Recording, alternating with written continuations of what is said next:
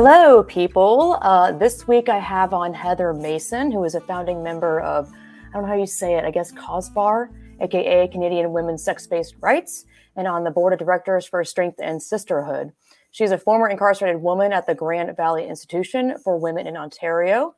After overcoming drug addiction, she now advocates for women in the justice system.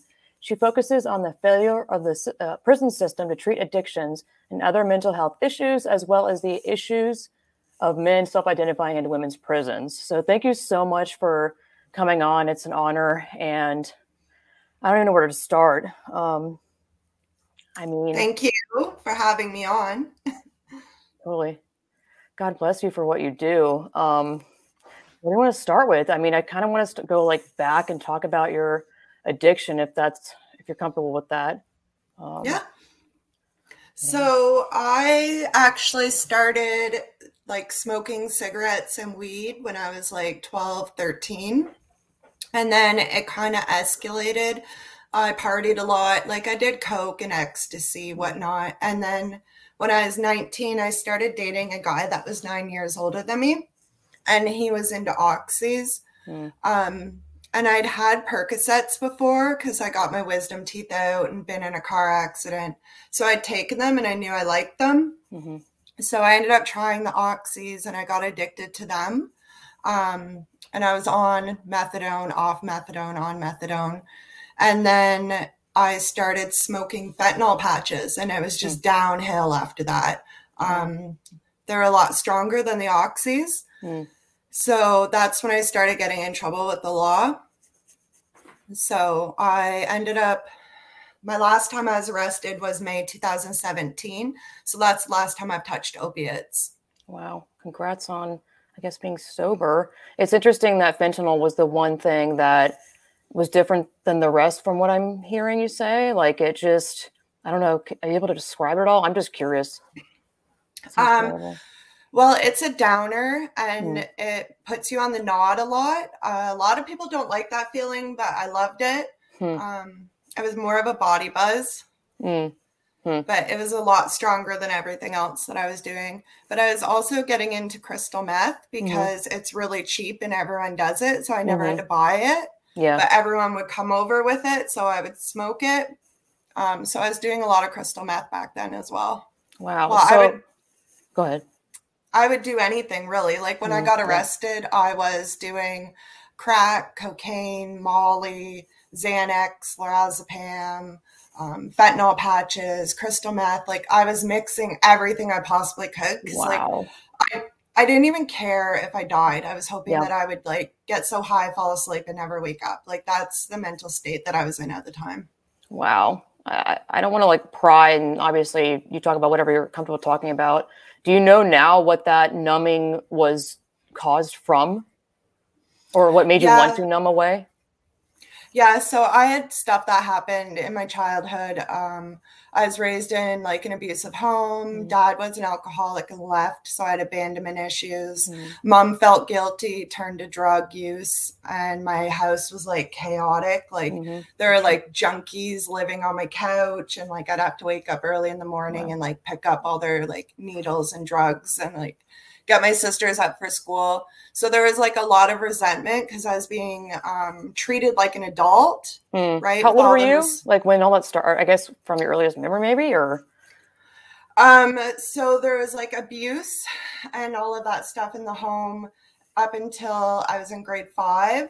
And then about grade six, my mom was really into the drugs. So that's when I had to start like parenting my younger sisters. Wow. Um, and there i was very resentful having all these adult responsibilities sure. and then having my mom try to ground me. Like who do you think you are? Yeah you're a um, child. I mean i think sounds like your childhood was stolen from you really. Yeah I, I, didn't have much of a childhood at all.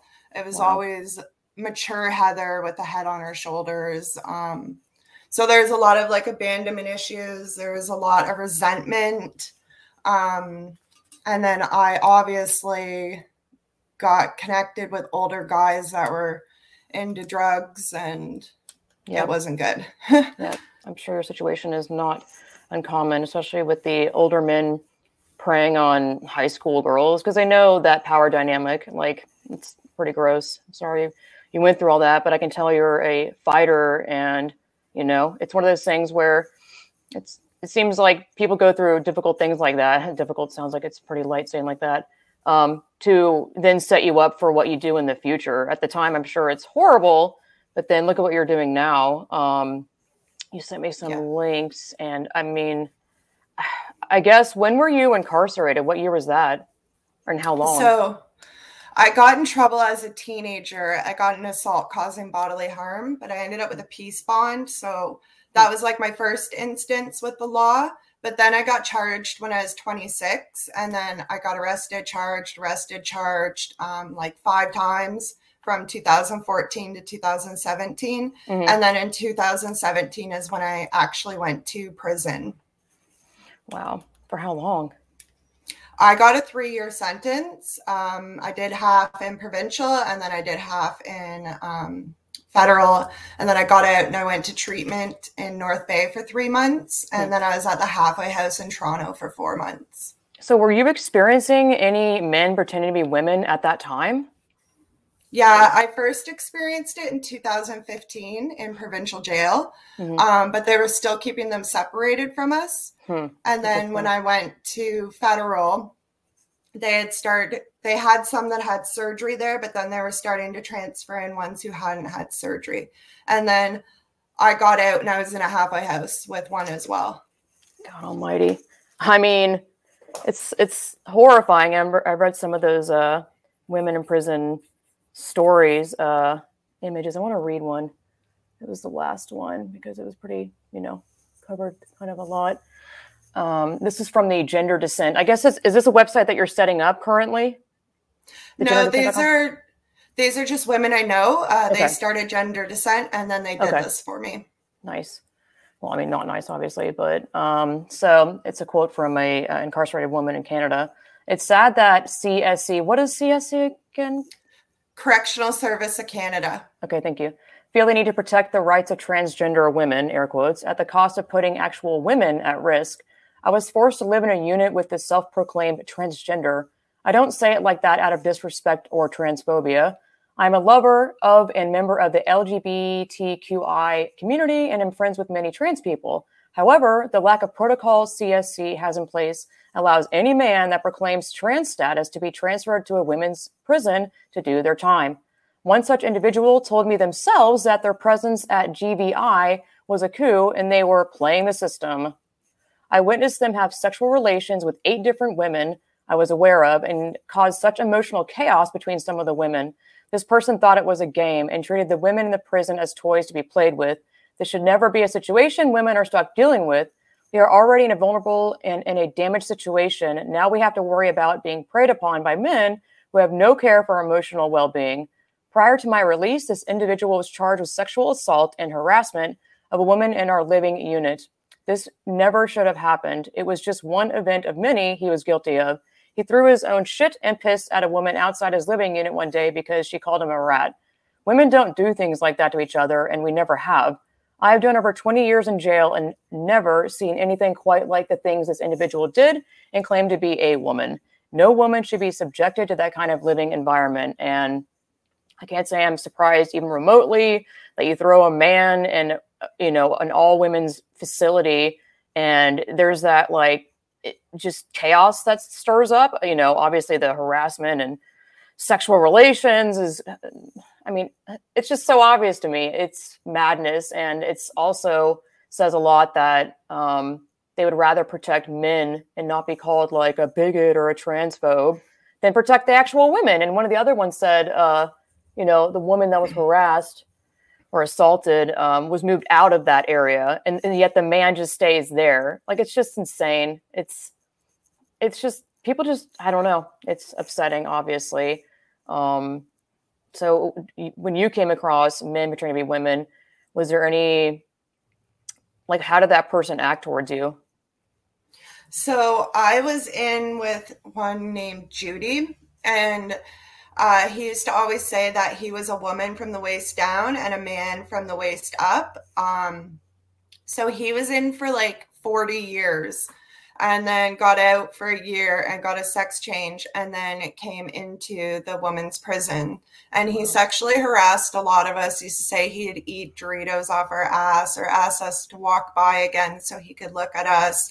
Um, so i was lucky and i got out um, before the rest of them were transferred in yeah. um, and i wasn't even going to talk about it or say anything because like just the way that we are conditioned and mm. told that we have to call them she her and it's a woman in prison say, yeah by the yeah. prison staff yeah or else you're bullying or you're being hateful or oh my yeah. lord is this like i guess once you call it a man oh, that's insane. I i I didn't know that. I guess I didn't realize that they were complying and going along with the whole progressive narrative, even in prison like calling it hate speech or whatever. Did they have like classes to like inform everyone that we don't do that? Or was it an individual like slap on the hand um well it kind of just it evolved right like that was one of the first things that i was told when i came in was about judy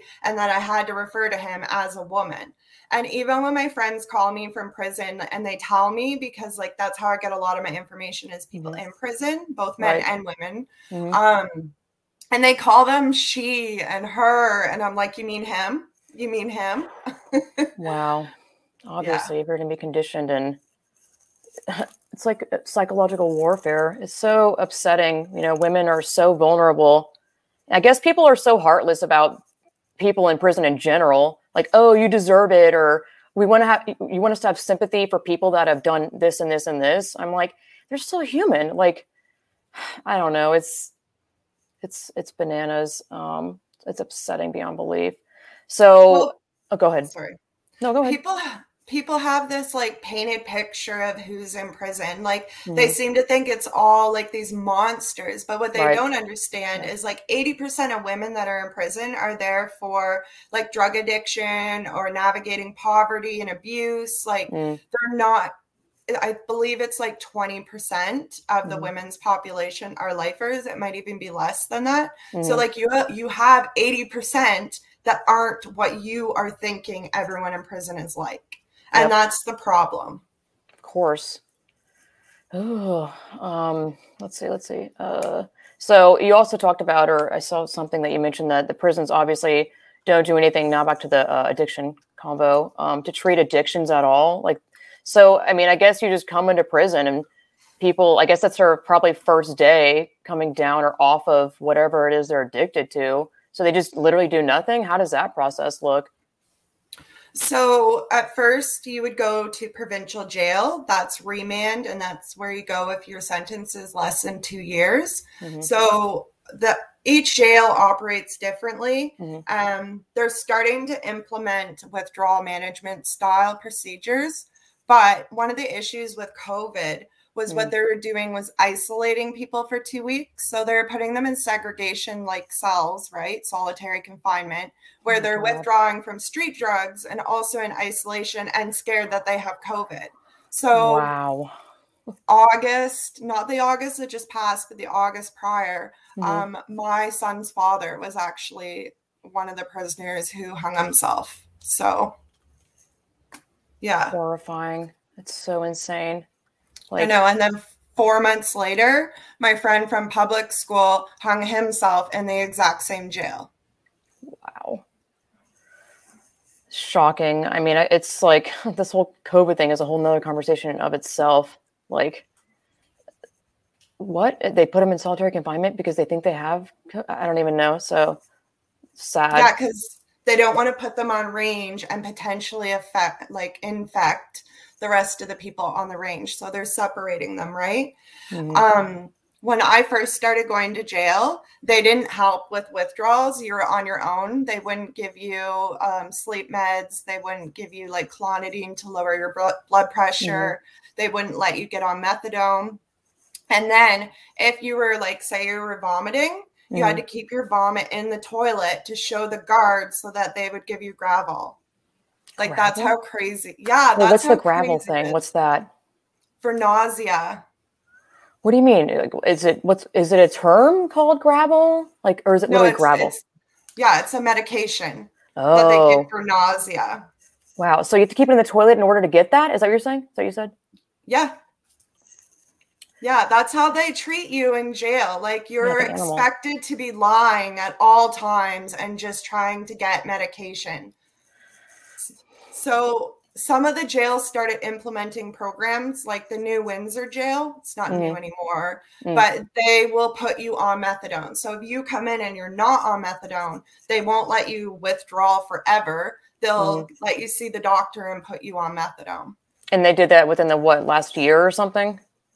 Um, they were doing it when I was there in 2017. Okay.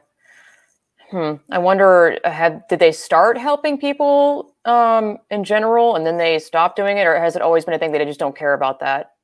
Like I they're starting to get better, but hmm. they really don't care. Like health healthcare is a really big problem in both provincial and federal. Hmm. Um, and provincial, like you don't always have healthcare. Like they go home at like 11 at night and then there's nobody there till like 6 a.m. Right.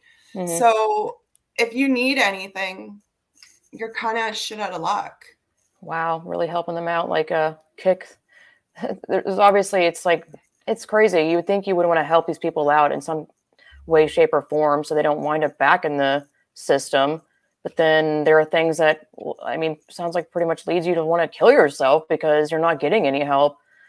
Uh, it's, it's and then um also with when you go so say you're in provincial and they put you on all these medications so an example when i was in provincial i wanted to get off methadone because mm-hmm. i did not want to be on it when i got out of jail mm-hmm. so i started tapering off and they put me on clonidine for excessive sweating mm-hmm. um, they put me on seroquel for sleeping and mm-hmm. then they gave me lyrica for pain and then when i transferred to federal I got there Friday at like seven at night, and they're like, there's no health care. And we don't prescribe the medication that you're on, so we can't give it to you.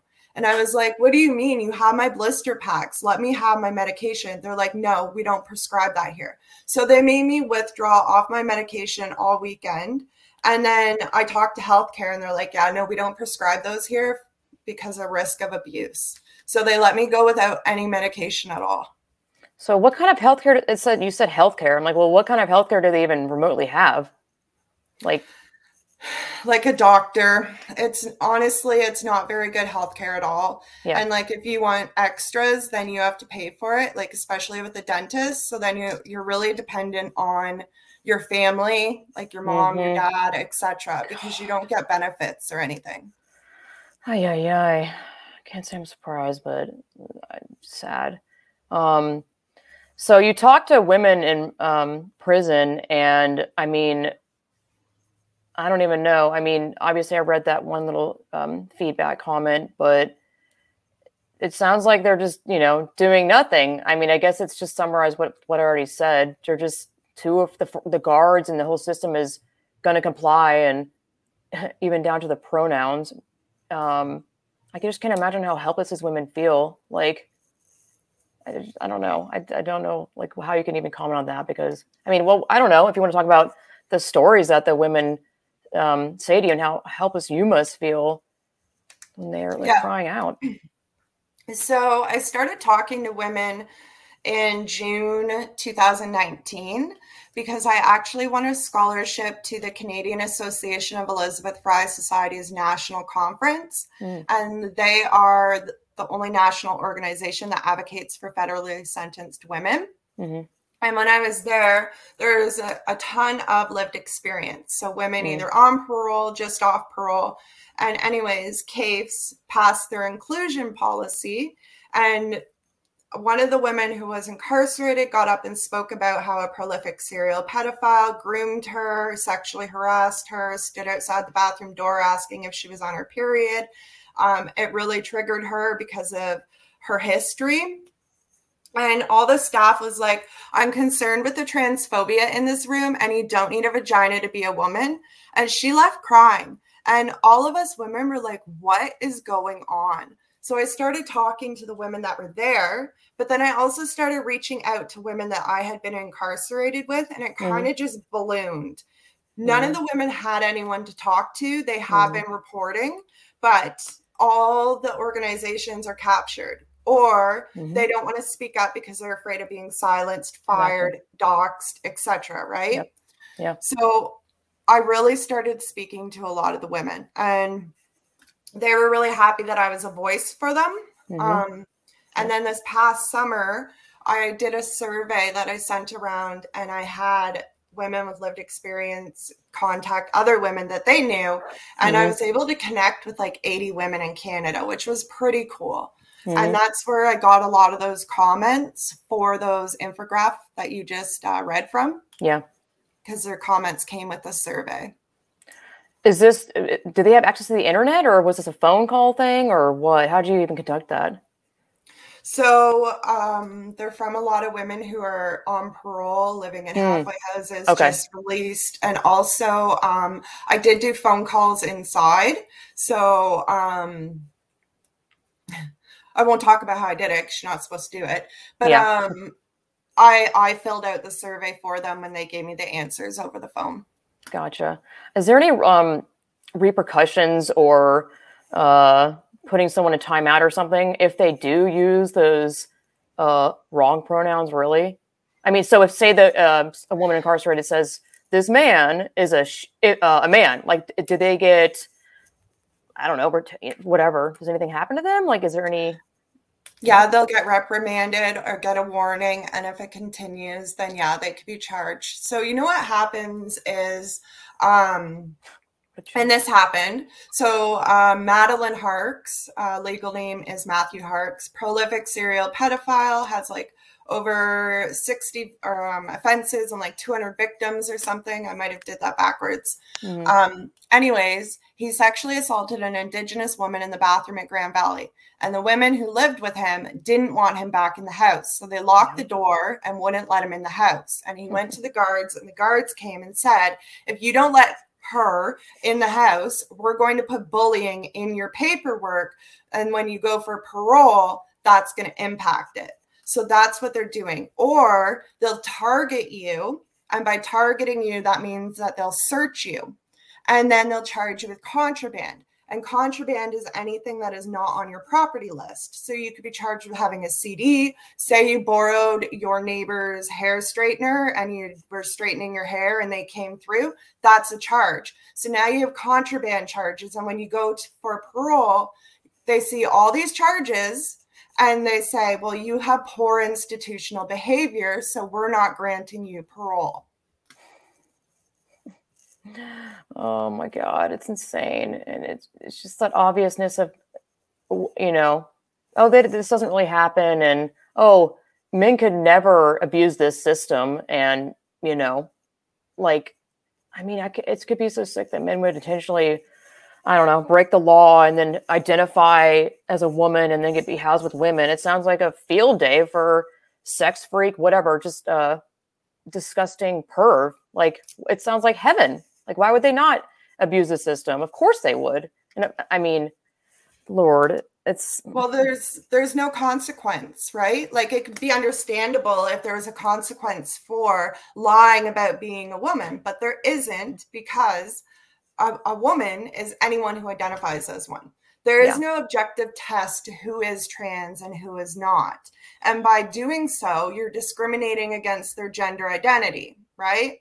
So there there's no objective test. There's no consequence for faking it. So like that that thing that you read off, the comment mm-hmm. from the woman, yeah. she's referring to Steve Mellenbacher. Well, Steve is like a third time federal offender. He's been in and out of men's prisons for two decades. And on one of his releases, he got revoked and he started identifying as a woman and went by the name Sam. He started taking hormones and grew his hair long. Then, when he got to the woman's prison, he stopped taking his hormones. He sells them to either other trans that are in there or sells them to the women because they make their boobs grow. So, yes. And he said he didn't like the hormones because they made his dick not work. So, and there's no way for the guards to be like okay well you're not taking your hormones now you need to leave because they're discriminating against them so what they do is they just transfer them from women's prison to women's prison to women's prison and they mm-hmm. continue with the behavior that and the whole reason why they were transferred. So Steve went from Fraser Valley in BC to Edmonton in, in Alberta and then Grand Valley in Ontario. And he had the same behavior every single time. And nothing happened. And now he's out and he's on charges for sexual assault, but he's living as a man again. He's Steve again because oh he played the system. Yeah, of course. And, and the other thing is, is that corrections has an exemption clause in their policy, right? So 50% of the transfer requests to women's prisons were from sex offenders. Obviously, they were denied because there's this an exemption clause, right? And some of the things they look at are like the mother child program, suitable programming, the security of the facility. And advocates are um, demanding that transfers happen with no exception. So they hmm. want the exemption clause removed. They think that corrections has too much power in being able to decide or deny transfers. They don't want stats to be collected on sex, which means there will be no stats, like true stats, to show mm-hmm. male violence, to show sexual assaults, to show how many males are in women's prisons, it's absolutely inc- like crazy that mm. anyone could even advocate for this. So essentially, women's prisons will be gone and it'll just be mixed sex and then men's. I know, which is what you know is happening everywhere. Bathrooms and I mean, you name it. Uh, it's I don't know. I'm just like repeating myself at this point. I had a question, but I forgot. Um, wild. Um, let's see here. Where to open one of the links that you sent.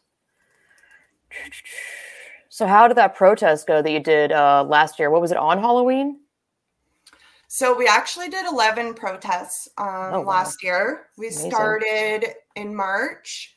We had a bunch of GVI, and then we actually did a Canada wide protest in September. Mm-hmm. And we had a protest in BC, Alberta, uh, two in Ontario, one in Quebec, and one in Nova Scotia. Mm-hmm. And then we did a Capitol party protest on the day before Halloween, and we mm-hmm. all wore costumes, and mm-hmm. it was so much fun. Sounds like it. Did you get any uh, hatred or anyone shouting at you? One guy told us to go home, but other than That's that, it? oh wow, of, interesting. Yeah, yeah go figure. honks. Yeah. yeah, I mean, these people usually are just keyboard warriors and the ultimate protected class. It's uh yeah, I mean, these people can literally get away with murder and like the worst offensive offenses because people are uh, terrified to be called words that aren't it's not even the truth people are terrified of untruths being said about them uh like it's yeah. this whole system is built for abuse um i mean I, I don't even know how it's reversible at this point but I don't even know. How do you remain positive? I know it gets me down sometimes, but like there seems to be a lot more people finally mm-hmm. realizing what's going on totally. because part of the trans uh, activists they use is their language to confuse people. Yes. So they talk about trans women, mm-hmm. and then people think that these are males who have breast implants and who have a neo vagina and take hormones, but that's not the case. Like those males have been incarcerated with us since at least 1982. So once the public's aware that a trans woman is in fact any male who identifies as one, they're yeah. kind of like, whoa, okay, I didn't know that's what we were talking about. Yeah. Or they think it's a woman because you're using the word woman, go figure. Like if people that are new to the subject, um, I've seen time and again, I can tell that they're talking about a, a woman pretending to be a man. And I'm like, it's just this whole language is uh, the whole language game is built to confuse anyone. So then you wind up just being confused and being like, I don't even know what's going on, whatever. Um, corrupt reality so they can get away with whatever the hell they want. Yeah. No, it definitely is. And like anyone who thinks that a male who's convicted or charged and looking at a long time is not going to identify as a woman. So, hey, commercial break. You can support my work by joining the Rational Revolution on my Subscribestar, which is subscribestar.com forward slash distorted lens. Or you can donate directly through my PayPal, which should be some link somewhere around here. I'll put it up. Just want to have a commercial break and make sure that you uh, support my work. If you enjoy the work that I do, if you get any sort of entertainment, any sort of education, and you just want to support my work, you can do that by doing one of the things I just mentioned. So, back to the show they're crazy. Like, mm-hmm. no wonder that Steve and Frank and um, Byron and you know, like they've been in men's prisons for years. They haven't had sex. Of course, they want in a woman's prison. Yep. like, so Take, it just. Yeah. Uh, how ahead. people could use these excuses um and especially like the one that really gets me is um everyone says they want the trans women in women's prisons so that they're safer because men's prisons are dangerous. But then they turn around and try and tell us that women are no different than men and that they rape and that they do this and they do that too. And it's like, well, I thought you wanted them in women's prisons because they're safer. They, they say that safer. women rape. What? Who's saying that? The TRAs? Yes. Yep. It's what, where are they getting that crazy. from? Whatever they every time they just whatever they're doing, the people on their team, insanity, they always project onto you. Like they always do the Darvo, Kafka trap stuff where again, I think this stuff is just designed to drive you crazy and confuse you. And it's a total distortion and perversion of what you really see in front of you and what's what's happening. Like reality yeah. exists.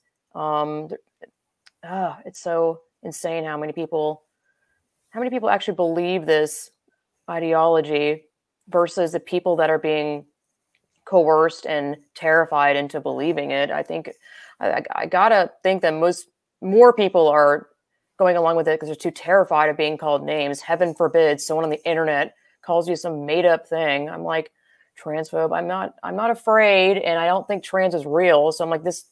Even your insult does nothing to me. Like I'm just that does not compute in my head because I'm not playing that game. And of course, it always you know, has that effect, at least, I'm not gonna say always, but I think a lot. When it first happens to you, someone called me a TERF, and I was like, I had that feeling of like, oh my God. Like I, I knew I know my truth that I stand in. I know the truth, but then I get that like a slur hurled at me, even though I didn't quite know what the hell it was at the time. But I had that feeling of like, oh, I'm a bad person, or am I wrong here? Because that was a whole onslaught on Facebook because I posted about a man pretending to be a woman that raped his own child, um, that was getting taxpayers' money to be, you know, to have the, the I hate saying sex change you can't change your sex, an operation to mutilate your body, um, and be put into women's prison. And I just posted on Facebook, and uh, I was like, just think about. I was just asking people to think, and like I had this whole pile on. Of course, I had that feeling of, oh my god, what? Like I just these people came out of nowhere. Um, but then next day I was like, all right, this is bullshit. You know, it's just such yeah. a lie. The whole TERF thing, ridiculous. Like, I don't, I don't even think these people that say that word, I don't even think they know what it means. Like, truly, it's dumb.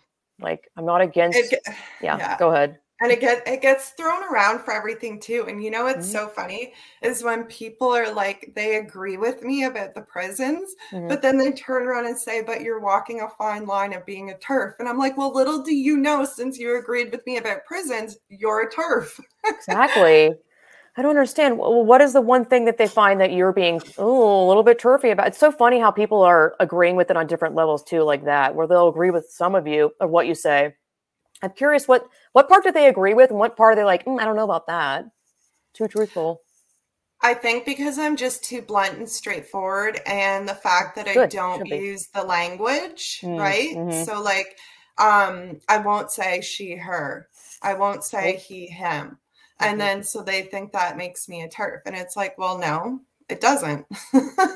Because yeah. we already agreed that this person is not a trans woman. So why would i then call them she her? Like because it's mean. You're doing you know that's really mean and do the right thing which is uh, do what i or uh what is the phrase? Whatever. Um, be kind is the you know do as i say.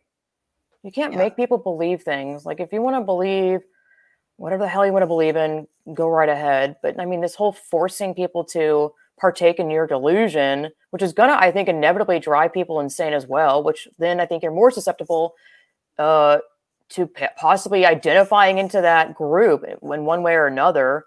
You know, even when I was this is random, but I was doing this Apple Fitness Plus thing. I'm not a fan of Apple anyway, but and there was all like inclusion uh, month or whatever, and they basically it made me feel like I'm not included in this group if I'm not an ally, if I'm not trans, if I'm not a lesbian, and I'm like, well, I'm not any of those. I feel excluded. Isn't that funny that something that they make uh, seemingly so inclusive, and yet I feel excluded? Like, I mean, I'm not like a butthurt over uh, not being included in this delusion thing, but it's still so hilarious and ironic that they preach so much inclusivity, but then let's exclude people that stand up for biological realities. It's like it's a lie. Like you're not you're not speaking the truth.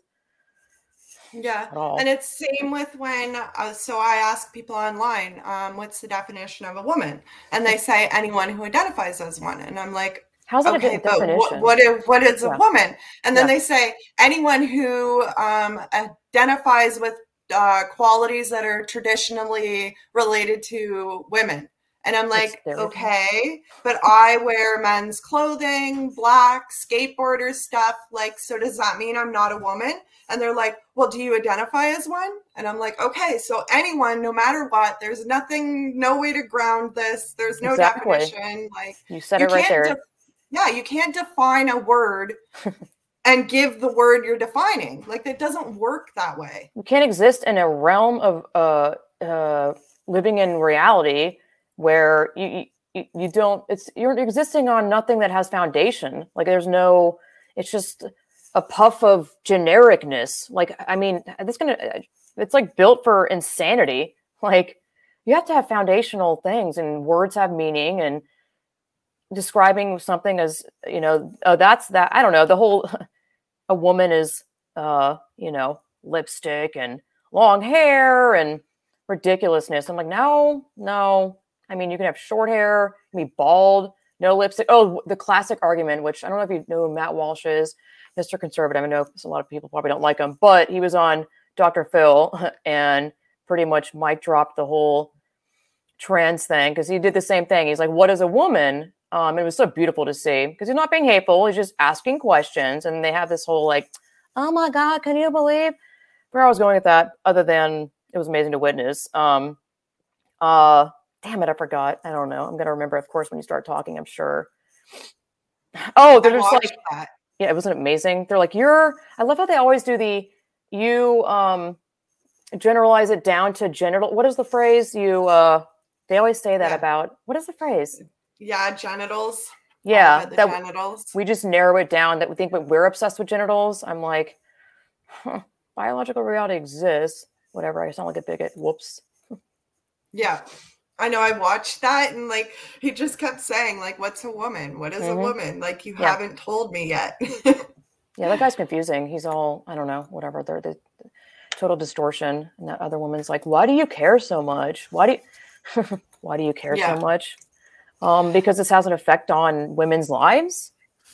And it's the women that are like in poverty or you know abusive situations. It's like it's not you know your liberal like even conservative but you you know when if you have money your life is pretty good. You're not in a homeless shelter. You know you're not in most of the time in prison etc yeah. mm-hmm. like those aren't experiences that you have to deal with and probably aren't going to deal with in your life mm-hmm. so they don't care right? Like they think they're doing a good thing because the poor trans women are so marginalized and victimized over everybody else in the whole Total world. Right? I mean, they're given the most rights. I'm like, what what rights do they not have? It's it, whatever. Sorry, not to cut you off. So they don't even realize what's going on. They don't even know mm-hmm. what it's like to be housed in a cell with a male. And it's like these women are coming from like prostitution, drug addiction, um, sexual abuse, physical abuse, domestic at the violence. Hands of men. At the hands of men, and then you're locking them up with men, and now women are becoming pregnant. So we're taking women out for abortions. Um, there's women in the halfway house pregnant. There's another woman who had a baby. So now they're giving women like, condoms in California. I'm like, it's crazy to me giving women condoms in California sounds pretty bigotry to me because you're admitting there's some sort of biological reality going on here. So it's I wonder why you're doing that. Weird. If they really were going to buy into it, like they they wouldn't be giving condoms because then they would be like, I don't know. It's just like I don't get it. Like that, it just breaks my brain. The irony uh, there is hilarious. I mean, it's not hilarious. It's just uh, dumb. I'm like, you're you're admitting that there's male and female, and that something happens when male and females come together and have sexual relations. Well, yeah, there's even they're giving the morning after pill at healthcare. And then there's also been like um STI scares. So there was like hmm. an HIV scare, there was a mm-hmm. herpes scare. Um, because like and in in jail and prison, like you don't have a right to someone else's medical file.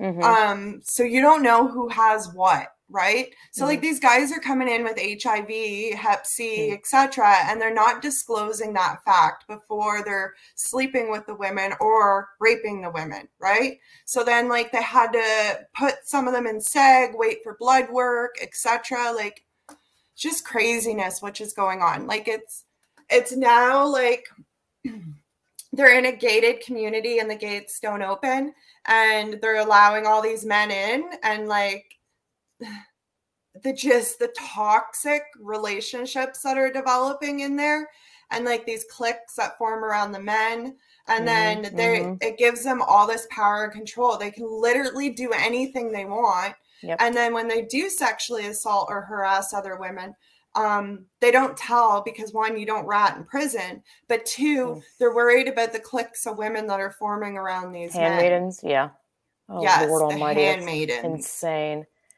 Yes. Uh, even though they know, I mean, I guess the, I don't know, I guess they trap you so hard that you can't admit the reality of what's, or maybe they think that the women are lying at that point. If, you know, if you're such a, have a stronghold of being a handmaiden and protecting these, oh, it's insane. They're like what they're, they're, taking advantage of women's natural beautiful empathy and sympathy that women more are inclined to have and they're um like weaponizing it. They know what they're doing. These people are once you're fucked in the head in that way, like you open all these other doors of uh being evil and deception. God, it's insane. It's just like when men and women are housed together in general, like shit always goes down. Like someone gets always. rapey or women get jealous. Like, oh, it just it's it, no matter what in any situation, there's reasons why we have separate quarters for two, the two sexes. Yeah. Obviously. Yeah, it is. More. And the women are just like, they're triggered too. They're like, we can't yeah. even walk from like the bathroom to our bedroom in our house coat. We don't feel comfortable. Like they're being cornered in the laundry room, pushed up against the wall, tongues Sick. being like shoved down their throats, like oh all sorts God. of stuff, right? Um, and the guards don't do anything because like their hands are kind of tied, right? So if you're trans, you yeah. have all this power and yeah. you're discriminating against me because I'm trans. So then they're putting in grievances and they're escalating it to the human rights tribunal, right? But what they're doing is is they're settling in mediation, which means that they're getting a payout, but also when you do mediation, you sign um, a contract non-disclosure, right? So here they are. We don't get any info. They get paid off, and no real policy change is effective from that. Wait, who gets paid off? The trans prisoner. So, like one of them. Is that how it was, works? If they complain about something that, oh, I'm being, I'm, I'm offended, or making up yes. some lie, they wind up getting money from some sort of system. Yes. So when you go to the Canadian Human Rights Tribunal, one of the remedies is um, being paid damages for mental anguish and really? discrimination and all that type of what stuff. What the right? hell is money? What is money going to solve? If you've, I mean, shouldn't you nip it at, I mean, this is obvious. You know what the answer is. You nip it in the bud and be like, okay, if this person's causing, causing this issue, I don't know, or like mental therapy. I mean, those are the obvious answers. I guess money is the easier route. What am I talking about? Well, there then like the the tribunals and stuff are all captured as well. Like oh, yeah. everything's gender identity ideology, right? Mm-hmm. So like um all they do is blame it on the fact that they're transgender. I'm being punished. I'm in segregation and they won't give me makeup.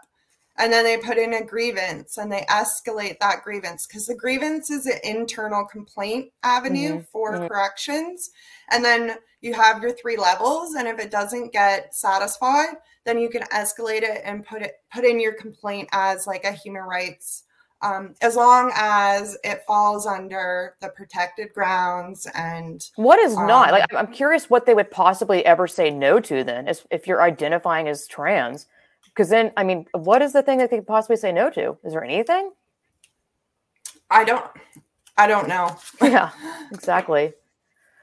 Uh, I'm gonna. But that's oh, go ahead. That's what's happening, and mm-hmm. they're even in the men's prisons. Um, there are some who have been denied transfers, and what they're doing is they're putting themselves in segregation, which is enforcing like um, Mandamus. I probably said that wrong, but it's a writ, which is um, to make the courts intervene and say you have hmm. a duty and you need to get your act together, basically. Is this who is this in the men's prison? You said women identifying as uh, men. No, or? no, they're oh. they're males in the men's yeah, prison who have been denied transfers. Yeah, and they're fighting to try to get the transfer decision reversed so that they can transfer. And some of those are denied transfer due to overriding health and safety concerns like the security of the facility or the fact that they're a sex offender, etc. I thought sex well, so pedophiles are allowed to be transferred into women's prisons but not sex offenders or something? Like what is the where's the line? I don't know. They did let yeah. Michael Williams into the women's prison in BC, and he raped and murdered a 13 year old Indigenous girl. Good Lord Almighty. Yeah. uh, I'm going to read one, another one of those uh, incarcerated women in Canada snippets. Um, a male prisoner who admittedly brags to friends about playing the system, pretending to be a woman, targeted me along with countless others in an attempt to have sexual relations because the sexual harassment was so insistent, I stopped going to get my medication because I wanted to avoid him due to how uncomfortable he made me feel. I would avoid any situation where I could possibly encounter him, including going on walks, attending events, and various programs, recreation, and activities, which is just so sad. Like the one enjoyment you could possibly get out of your day, you know, maybe going for a walk or recreation or whatever activities being shut off. I mean, no wonder why people are being driven to suicide. I just, like I cannot fathom these situations all because a man does whatever the fuck he wants. Well, and what they're doing is they're um so the women that are like developmentally delayed, mm-hmm. um, have like mental health, um, have some sort of disabilities, right? Because right. we do have a few women that are like 12, um, you know, mentally. So yeah. Yeah. So mm-hmm. what they do is they prey on them. It's so crazy. So a lot of them Walking are in target. what we call um, structured living environment that mm-hmm. has more like a behavior counselor. The guards go in there more. There's more supervision, right? Because there's a lot of mental health. Yeah. So they, when mm-hmm. the trans get in trouble and can't be on the compound, they put them in the SLE with the most vulnerable women on compound. Like it's insane. What's a SLE? the we call it the SLE. It's a structured living environment. Oh, okay, gotcha. It's it's the mental health portion, but there's so much mental health right now that they actually had to turn House Five into a me- another mental health house. So they have um, two sides to the SLE, and then they have a whole house. So mental health is escalating mm-hmm. um, which is not surprising yeah. because the prisons have been on restrictions for the last two years. They've been in cohorts. So the compound is separated. There's cohort one and cohort two. Mm. So you're not even seeing your friends. Um, because of the crap? Yeah. So cohort one can't mingle with cohort two. Oh, you're God. only allowed out on different days, right? So they'll let cohort one out maybe like Sunday, Monday, Tuesday, yeah. and then they sanitize like Wednesday and then let the other cohort out. So there's like four days where you're not allowed to go to school or work. Um, and then there's no programming or volunteers. So no Narcotics Anonymous, no mm. Alcoholics mm. Anonymous, none of that. And there has been an increase in drug use in the prisons. Um, and of yep. course, because there's no programming, there's no relapse yeah. prevention, there's yeah, no nothing. Mm-hmm. exactly. So are they wearing masks in prison? Um, I think some of them can, but they're not. you Yeah, know, I mean, like my imagine. friends. My friends aren't. Yeah. Did they are they are they forcing the prisoners to get the job?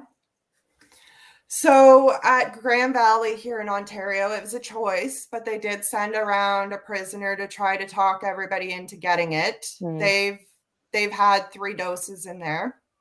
I have heard reports that, like in Saskatchewan, that they're doing forced vaccination, Mhm. um, which is crazy because like they're pretty much all indigenous, and you're forcing vaccination. That's like what, like the forcing uh, sterilization on indigenous women, like that was brought up when the person reported it to me and yeah it's true Yeah. like So you think the the job is sterilizing? Because I mean, I do, for sure. well that's not what i meant but Oh, sure okay. i meant um the canadian government sterilized indigenous women for years and years Yeah, yeah, yeah. and have all the way up until i don't know they're probably still doing it Yeah. but you know what i mean like that was Mhm. forced that was a medical Yeah. procedure forced on them and now they're again forcing another medical procedure on them Yeah, I don't think any sort of forced medical procedure is going to be anything good for you know for your good or anyone's good. It seems quite obvious if you have to force it. Yes. No, I'm I'm not in for the forced anything. Yeah. Um Mhm. I totally like I'm been watching like the trucker convoy for the last Yeah, two yeah, yeah. days Yep. and my heart is just so happy to see that. Me too. It's awesome. I saw other countries do that as well. Maybe Aus New Zealand like months ago. Um, they they're so helpless as well. It's so insane. But I don't know what the fuck happened with Canada in the past. I don't know three years. Trudeau is so gross, such a horrible liar. Just He's ruined Canada. Like it's Uh-huh. just been and it was so crazy like when I got out of prison because like so much had changed. It was just like Mm. a culture shock to me. Like sure.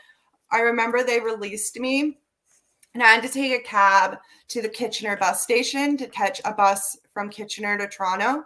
But there was a three hour layover in Toronto for my bus from Toronto to North Bay. Mhm. So I was outside having a smoke and someone came up to me and they're like, Can I use your lighter? And I'm like, Sure. And then they pulled out two joints and tried to hand me one and lit the other. And I'm like, Oh my God, I'm going to go to jail. Right. Because like, weed became legal while I was in, but I still didn't know what Oh, okay, were. okay. Wow. Yeah. Yeah. Interesting.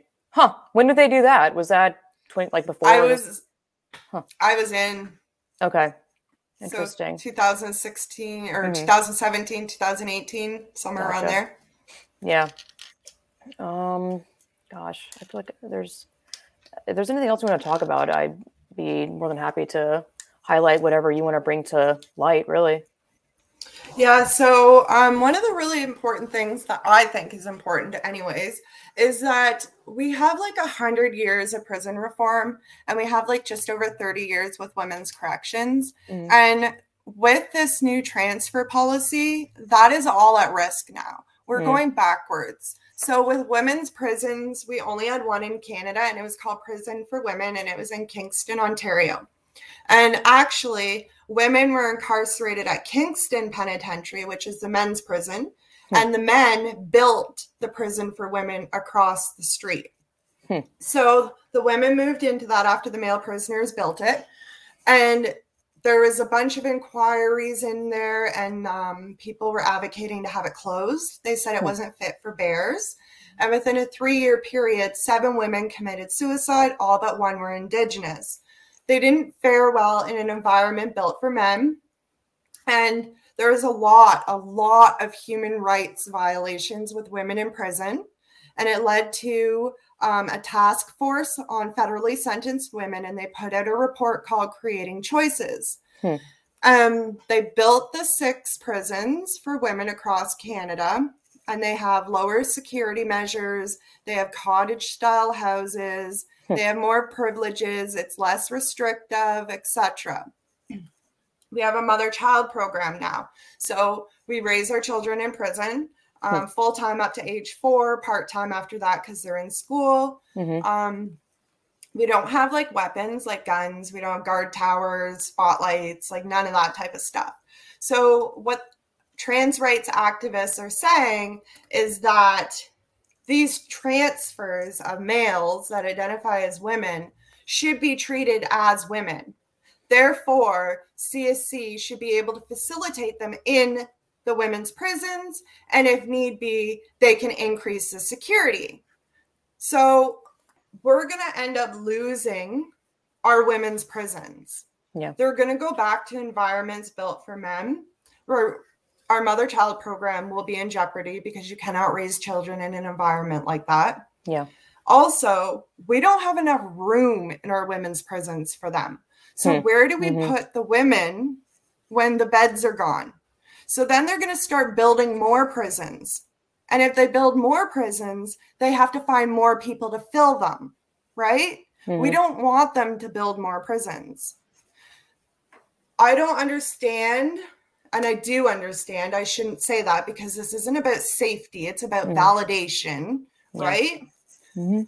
They have the room in men's prisons with Hmm. wings, pods, ranges that they can develop their transgender wing in the men's facility. They Yep. can be separated from the rest of the facility, but still utilize the gym, the kitchen, the programs, the church, everything, right? Mhm. Because they do this in provincial.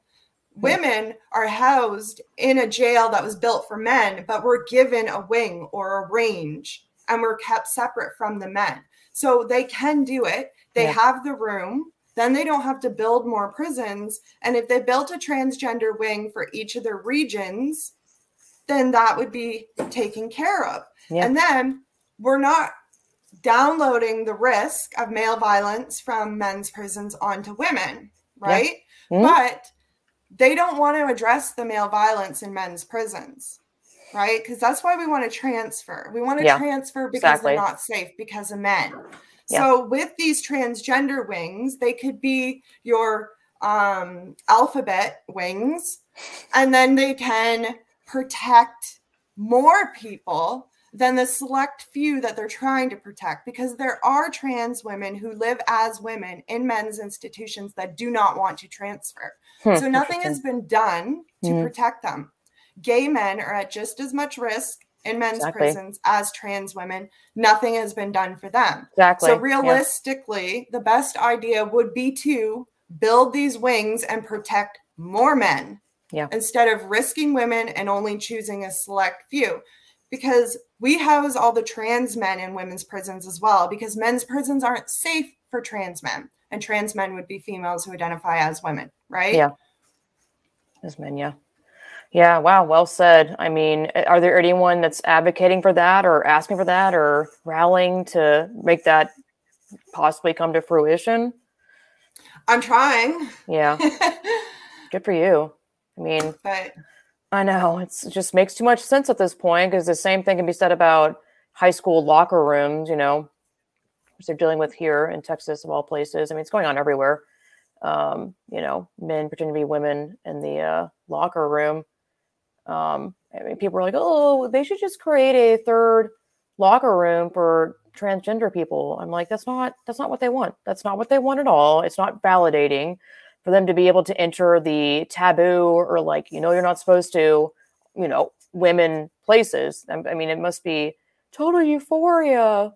Um, Bonerville, like to be able to enter women's areas. I mean, there's disgusting, countless photos and fetishy stuff, cat, of uh, men going into women's bathrooms and videotaping and photographing. There's a whole porn thing. I should, I wish I never even looked up or researched, but goes in hand in hand with this trans stuff. Uh, jacking off and just like producing extremely sexual uh putting suction cup dildos on the floor and going having at it in the women's bathroom just because woo wee what a what euphoria and i mean it's so sexual Yeah. to them it's a fetish It's like a lot of 'em. people, I don't get this because, like, I was born in 1988. Mhm. So I grew up on like Unsolved Mysteries, America's Most Oh yeah, Wanted. totally same. I grew up on like a million different crime documentaries. Mhm. Like, I don't understand how people could forget about those. Like, they're not fake, they're real. These people Mm-hmm. exist. Like, and you don't know who is a predator, who is not.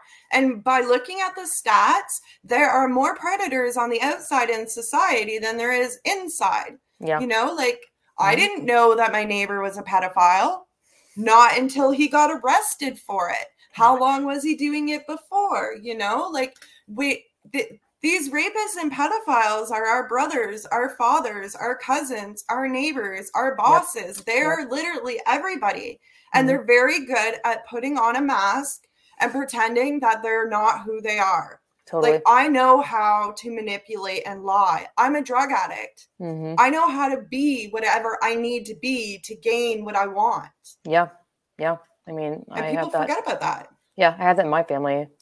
Addict, and these people are they just grow and learn from being uh, addicted to substances how to manipulate and uh, on a level that I mean, even people that probably uh, would not think that would happen to them would be taken advantage of. I mean, these people are experts. Like they, be- you become an expert at getting your way, whatever that may be. I mean, You the whole in- intervention TV show, which is kind of fucked up. Actually, it's very fucked up that they put it on television because I had an eating disorder for six years and I learned tactics on eating disorder stuff from intervention. So it's like, I'm torn because I'm like, it's, I, I- think it can be helpful in how to uh, address someone in your family or whatnot.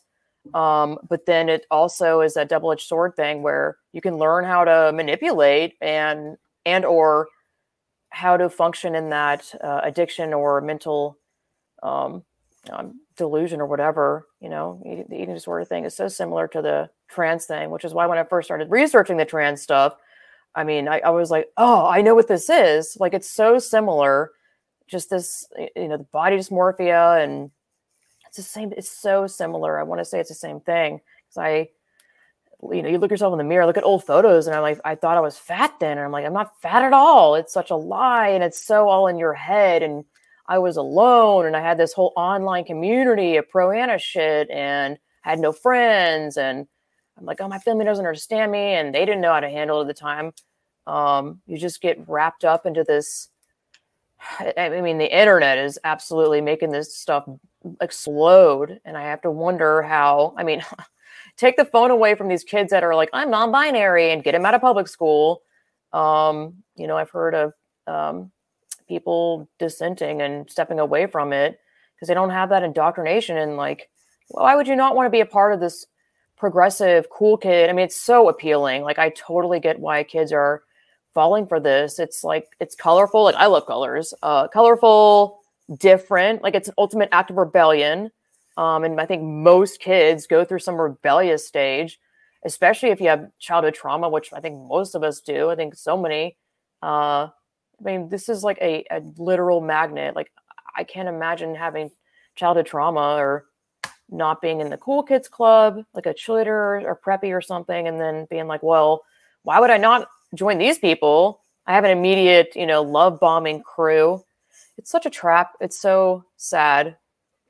It is, and it's marketed to children as well. They use Oh, yeah. glitter and rainbows and unicorns and like it's it's I literally yeah. have a unicorn tattoo, dude. Like, um, not that I ever. I, I mean, it's if I was born, you know, in the '90s, I guess. I think. Uh, I mean, most women, like I've, you know, a lot of girls grow up with uh, not being girly girl, and maybe they have brothers and they just play in the dirt, like you said. You know, wearing cargo shorts or not wearing girly girly. I never liked the color pink or any of that shit.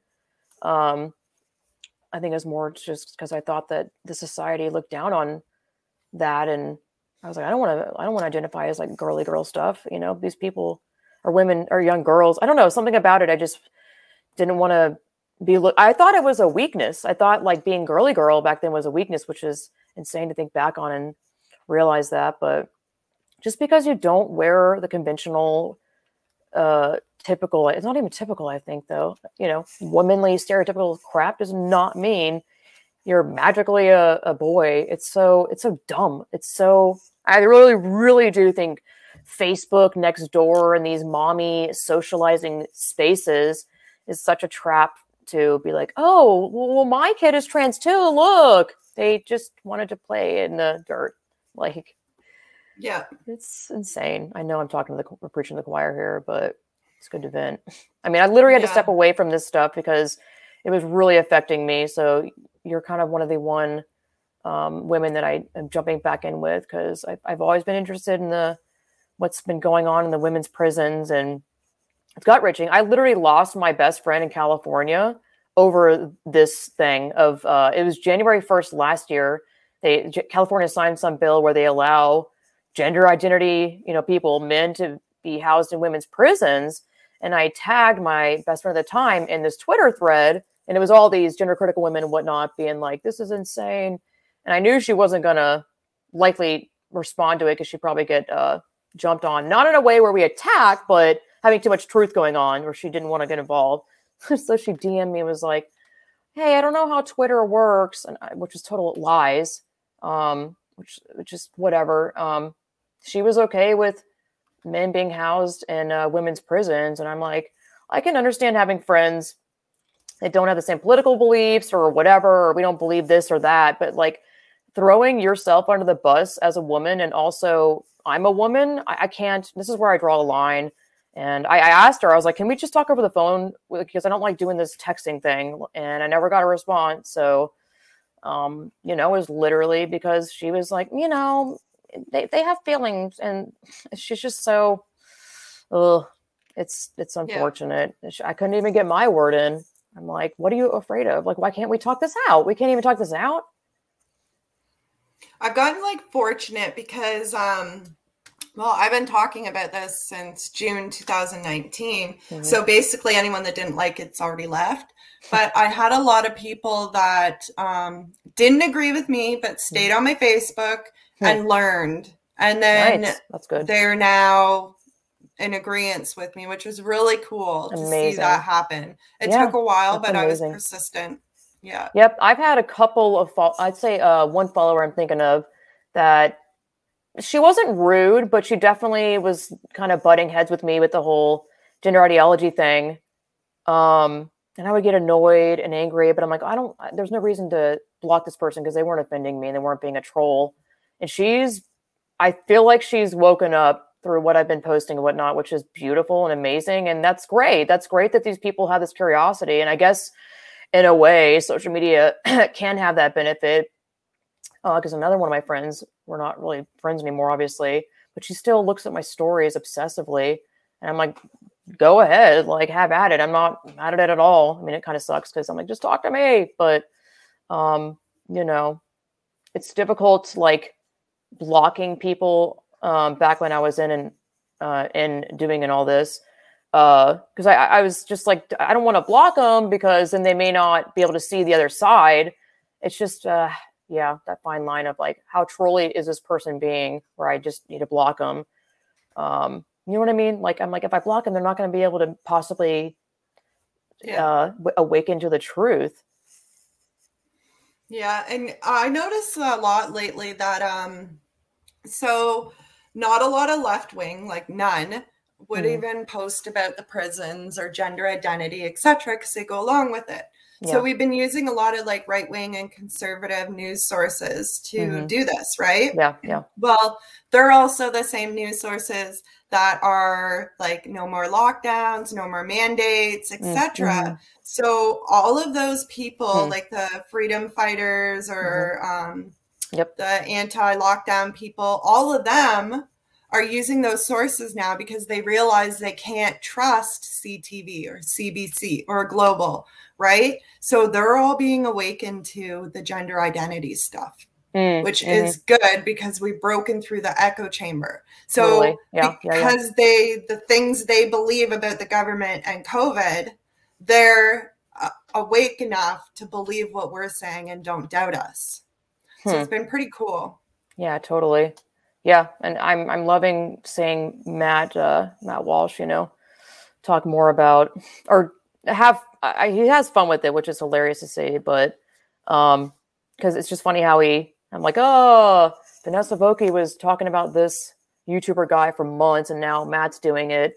And I'm like, have at it, dude. I'm not mad. I'm not like we've been because I know there's that thing of like women being like, uh, oh, we've been saying this for years. You now a man saying it. I'm like, I don't care, man. At least you know some dude who has a lot of followers is, you know, waking waking up his audience. I'm not mad. I'm like, have at it, dude. The more people talking about this and speaking truth into it, I think it just starts to shatter um, these lies. It does suck that it's typically conservative stuff because then they'll go, "Oh, okay, you're a Trumper or whatever."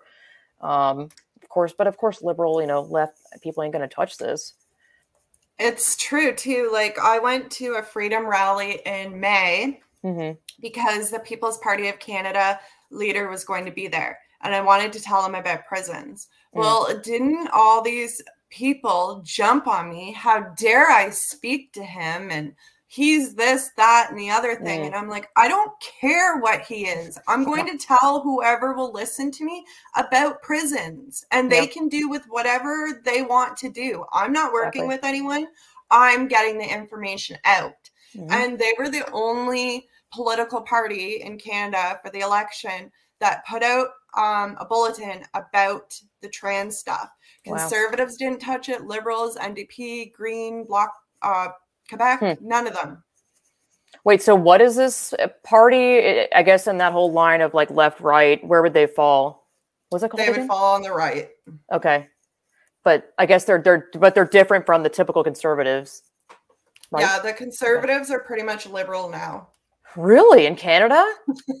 well, they're not, but like we feel like it because there there's no opposition. They're oh. not opposing anything. There's been like no word True. from them. Yeah, I know what you mean. Um, and they're following along with everything that Justin Trudeau's doing. So essentially, there is no conservative party in Canada. Wow. Yeah, I'm clueless about Canada's politics and whatnot. Um, can't say I'm surprised. People are just again living in that fear of. I think a lot of it's losing money and people just don't want their cushy lives to be disrupted um, and be uncomfortable with you know standing in what you know to be true. They'd rather live in the stream of that the lie because it's comfortable and mm, don't want to rock the boat. Ugh, i don't want to be uncomfortable. Or have someone say this about me i'm like who cares? Who cares? The truth. We have to live in the a world where reality means something and um, we can all agree on this word or this thing meaning that you can't live in a world where there's no foundation and words have no meaning. That's literal chaos. Yeah. It's not, it's, it's like they're trying to make utopia or something where I, I was going to say make everyone happy, which is not even true. oh, I just, again, love how the gender ideology is all about inclusivity. Like, that's a, one of the biggest freaking lies. You exclude women, you know, I don't like saying I don't like calling myself a TERF because I'm just like I don't play that game, but you know, it's it's totally ex- excluding stuff. Obviously, like heaven forbid you're white, Christian, conservative, male or female. Like, oh, mm, uncool, not included. Yeah. So it's not not inclusive. It's a lie. Um, well, Miss Heather, uh, where can the people of the internet find you if you want to talk about that or uh, include that? So I'm Heather Mason on Twitter. My handle is Mason134211F. It's actually my FPS number from prison. Oh, wow. That's how you identify me in the mm-hmm. correctional system. Mm-hmm. um, and I'm also on Facebook under Heather Mason as well. And I'm a founding member of Canadian Women's Sex Based Rights. You can find us on Twitter and Facebook as well. Awesome. Thank you so much for coming on and shedding light on your past and the prison system in Canada and in general. I, I thank you a lot for your time and um, God bless you and what you do and you know helping just being that uh, listening ear too for women in prison. And I think it's, it's so important. You know, I think it's has a really big impact and that that absolutely matters. So thank you so much for doing that. Thank you. Thank you. Hey, hey, hey, if you got anything out of this video, if you've enjoyed my podcast at any point in time, if you learn anything, show your support by donating to my PayPal. It would mean the world to me. I really appreciate all the support, donations, and purchases from my shop on my website, which is lindsayplatoshinart.com forward slash shop. You can buy some handmade goodies. So go shop, shop, shop. Fill them baskets. As always, thank you for supporting my work and take it easy.